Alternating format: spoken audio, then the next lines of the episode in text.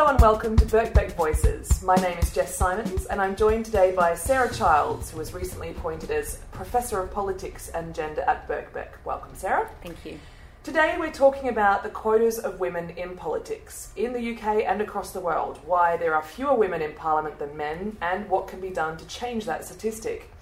Now, Sarah, before we address those questions, let's talk a bit about you. You've worked extensively on representation theory and in representation policy with many political parties. So, can you bring us up to speed on your background and also what you're working on at the moment? Sure. Well, I think given my recent appointment here, I'd like to stress that I have a slightly atypical background in that I did my PhD part time.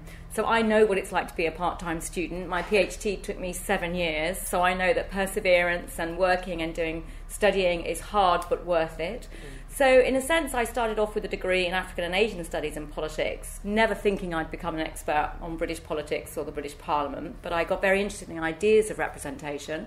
And that coincided with the arrival in 1997 of 101 Labour women MPs. So my PhD kind of shifted somewhat from being about theory to actually applying that theory. And suddenly on election night in 1997, all these women were getting elected, and I had arrangements with them to interview them if they were elected and I got to interview 35 of them. And the PhD then became not a cross party comparison, but really an investigation on the Labour Party and how it had managed to political election, uh, where the numbers of women jumped overnight from 60 to 120, and as I just mentioned, over 100 of those were from the Labour Party. Mm.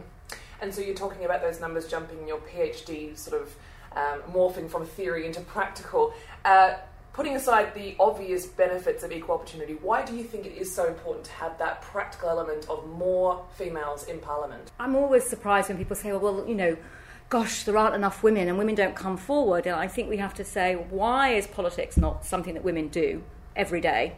Why is it that we find it hard to imagine there are 325 women capable of being members of parliament? Mm. So I think actually equal opportunities is important because if there were no barriers for women to do politics, they would be there.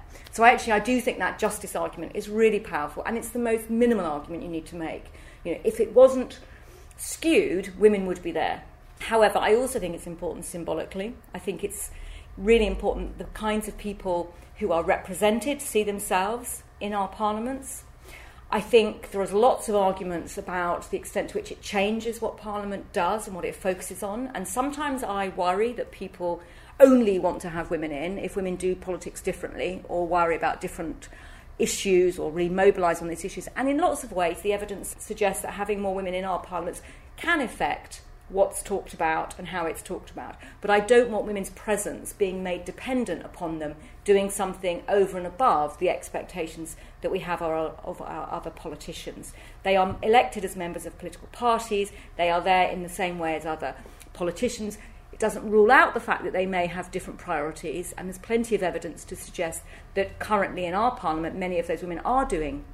Um, are undertaking activities to do with women's concern, but it's not what they should be judged upon in many ways, because otherwise you're adding to a set of requirements that you say, well, women MPs don't just have to be good enough to be MPs, they also have to do something else. Mm. So, in academic terms, we talk about the link between descriptive and substantive representation, from being a woman to acting for women. And whilst there is a relationship, it's mediated, it can be constrained, it is not simple, it's complicated, and party makes a difference too. So, what we expect of our women MPs will be mediated by their party identity. Not all women MPs are going to believe the same thing about the same issues or care about the same political agenda. And are we seeing a shift in that perception of what the woman's role in Parliament should be? You know, especially since you interviewed those first 35 women.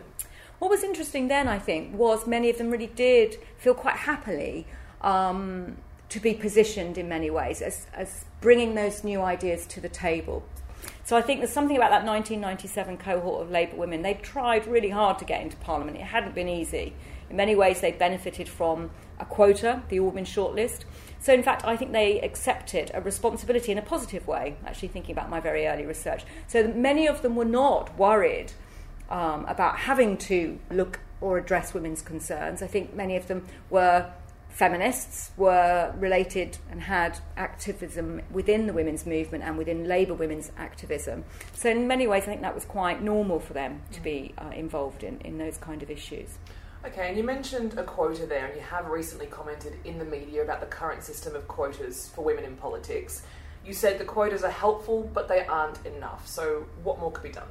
I, I, always talk about it being a quota plus policy. I mean, the global evidence is very clear. If quotas are well designed, well implemented, and there are sanctions if political parties don't use them, then they really can make a difference to the numbers uh, of women in politics. So they do work, but what they really address is what we call the demand side. They force parties to go out there, find women, select them, and get them elected. What they don't do is address questions like women's work life balance, women's caring responsibilities. So they don't transform some of the factors on the supply side. So they might um, not necessarily enable some women to participate in politics. So they can they can help those who are already part of the supply, supply pool to get selected and to get elected, depending on the form of the quota, but they might not necessarily address questions about women's time, women's finances, the extent to which party practices, other practices are open to women. So we have to address some of those issues too.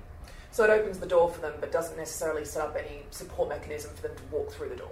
Um, I think for those who women who really want to do politics and who are already active, it really opens the door. But if we want to diversify the supply pool of women, make it more open to different kinds of women, as well as increase the numbers, then we need to do other things too. And that might be about reforming parliaments, reforming parties. Uh, it might even, if we think about questions around how much housework men are doing, who's caring for the children. So that's why it needs to be a quota plus strategy. You've got to address the demand side and the supply side. Although I would just add that actually, if you introduce quotas, you can also change a perception. So the supply pool, the numbers of women seeking to be selected, can increase when parties kind of wave and say, We really want you, we need you to fill our quota. And that was the recent case in Ireland, demonstrated that really significantly. Yes, I was going to ask: Has this kind of this idea of quotas for women in politics worked better in some countries than others? It's normally to do with the extent to which the quota is appropriate for the uh, electoral system that's there. So, if you have a weak quota or a quota where except maybe the fine isn't very much, political parties will sometimes take the fine rather than select women. So, you have to have them well designed. They have to fit the electoral system, and then they can work. Although saying that, what's really interesting about the Labour Party is actually it's a voluntary party quota, but there have been enough senior women in particular who have not let the party backslide on it, which means when they're concerned about the numbers of women perhaps not coming through, they've made greater demands on increasing the target. So I think what we can say about the UK party quota in the Labour Party is that women have really advocated for its implementation and defended it against critics and made sure that it carries on having the positive effect that it has had in 97 and then every election after 2005. And is that a public push as well as from the politician side of things? Have the public sort of demanded that equality? Um, the public have different views about which groups matter in terms of representation. Actually, women uh, or sex or gender doesn't rank very highly if you ask the public about what it is they want represented. But for me, I think what matters is that principle of justice again. Absolutely. Let's talk about the Set Society report that you edited and published in September this year. It does make the case for a change to the law to allow two people to share the job of an MP. So going back to what you were saying before about you know providing the support for people to be able to enter into these roles, what would this change to the law mean for women looking for a career in politics? What's interesting is that we did this pamphlet because we felt that the issue was being too quickly dismissed as impracticable. It couldn't be introduced. And we felt that that wasn't true, that the actual obstacles to working out how it would work on the ground was too easy a way of dismissing it as an idea. And I think it would enable some women who maybe want to care for children or elderly relatives to participate in politics in a way that they can't currently do. But as we worked through the arguments around job share, it also became very clear that it was really important for disability. Because actually, for women, if you really want to go into politics, you could decide, I won't have children because we have a motherhood gap. Or you could say, I'll delay my participation in politics until I'm older. So you can still do politics. Most women can still do politics. It might be harder to do, but nonetheless they can do it. But what we really became um, convinced by was that for some individuals whose disability means they can't and probably won't ever be able to work full time, changing the law actually is about their fundamental right to participate in politics. So actually, I don't expect lots and lots, even if the law was changed, of women necessarily to enter politics on the basis of job share. But for some individuals, it will mean the difference between being able to exercise that political right. And I think that's actually where the argument becomes even more profound. So what, and, and, I should say that I, I, co-edited that pamphlet with another professor of politics uh, at Birkbeck, Professor Rosie Campbell, and what we sort of argued is our, we were sort of looking for an elderly gentleman, current MP, who's perhaps sort of nearing the end of his career, who might be prepared to put himself forward uh, desperately seeking an elderly gentleman with a very large majority, is how we put it, to perhaps sort of team up with somebody um, from a group who might not normally be able to participate. But we'll have to see because clearly the appetite for MP's job share is not yet there either in the public and most definitely not yet at Westminster. Well, that's what I was going to ask you is what was the response like to the report?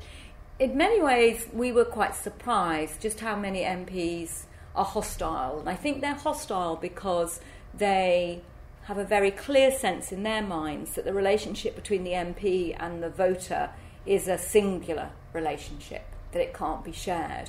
But we like to think of it more in the same way you might have a relationship with a doctor job share scenario, where actually you're dealing with very intimate and personal and important relationships, but nonetheless, we don't think that that's impossible. Mm. So, in many ways, we want to try to convince MPs to think differently about this relationship that I sometimes think of as an imagined one, because most MPs don't have direct relationships with most of their constituents, leaving aside, say, constituency representation at the individual level.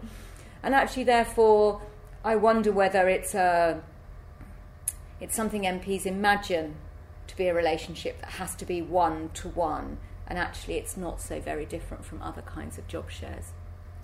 Very interesting. And just a final question. Now, we you know we obviously mentioned that you've recently come on board as professor of politics and gender at Birkbeck. How have you found the discussions with your students so far, and what's the narrative like in terms of women in politics? Um, well, I'm teaching a British politics course this semester, and one of the things I've really tried to do is to bring gendered and feminist analysis into the classes, even if they don't look like the topic doesn't look as though it has a gender perspective. Because I think one of the really important things to notice about gender and politics research over the last two decades is just how it's addressing a whole variety of topics in British politics, whether you're talking about the Prime Minister, um, Parliament, voting behaviour. So, in a sense, those questions are everywhere in our political life. And for me, they should be because they raise really important questions about who belongs, whose voices are heard, who gets represented by whom and in what ways. And so for me, it's very much, I'm not in favour of the course that has the one week on gender. That actually these questions about how we understand notions of citizenship and rights and responsibilities in society should reflect the diversity of the societies that we populate. Sounds like a very interesting class.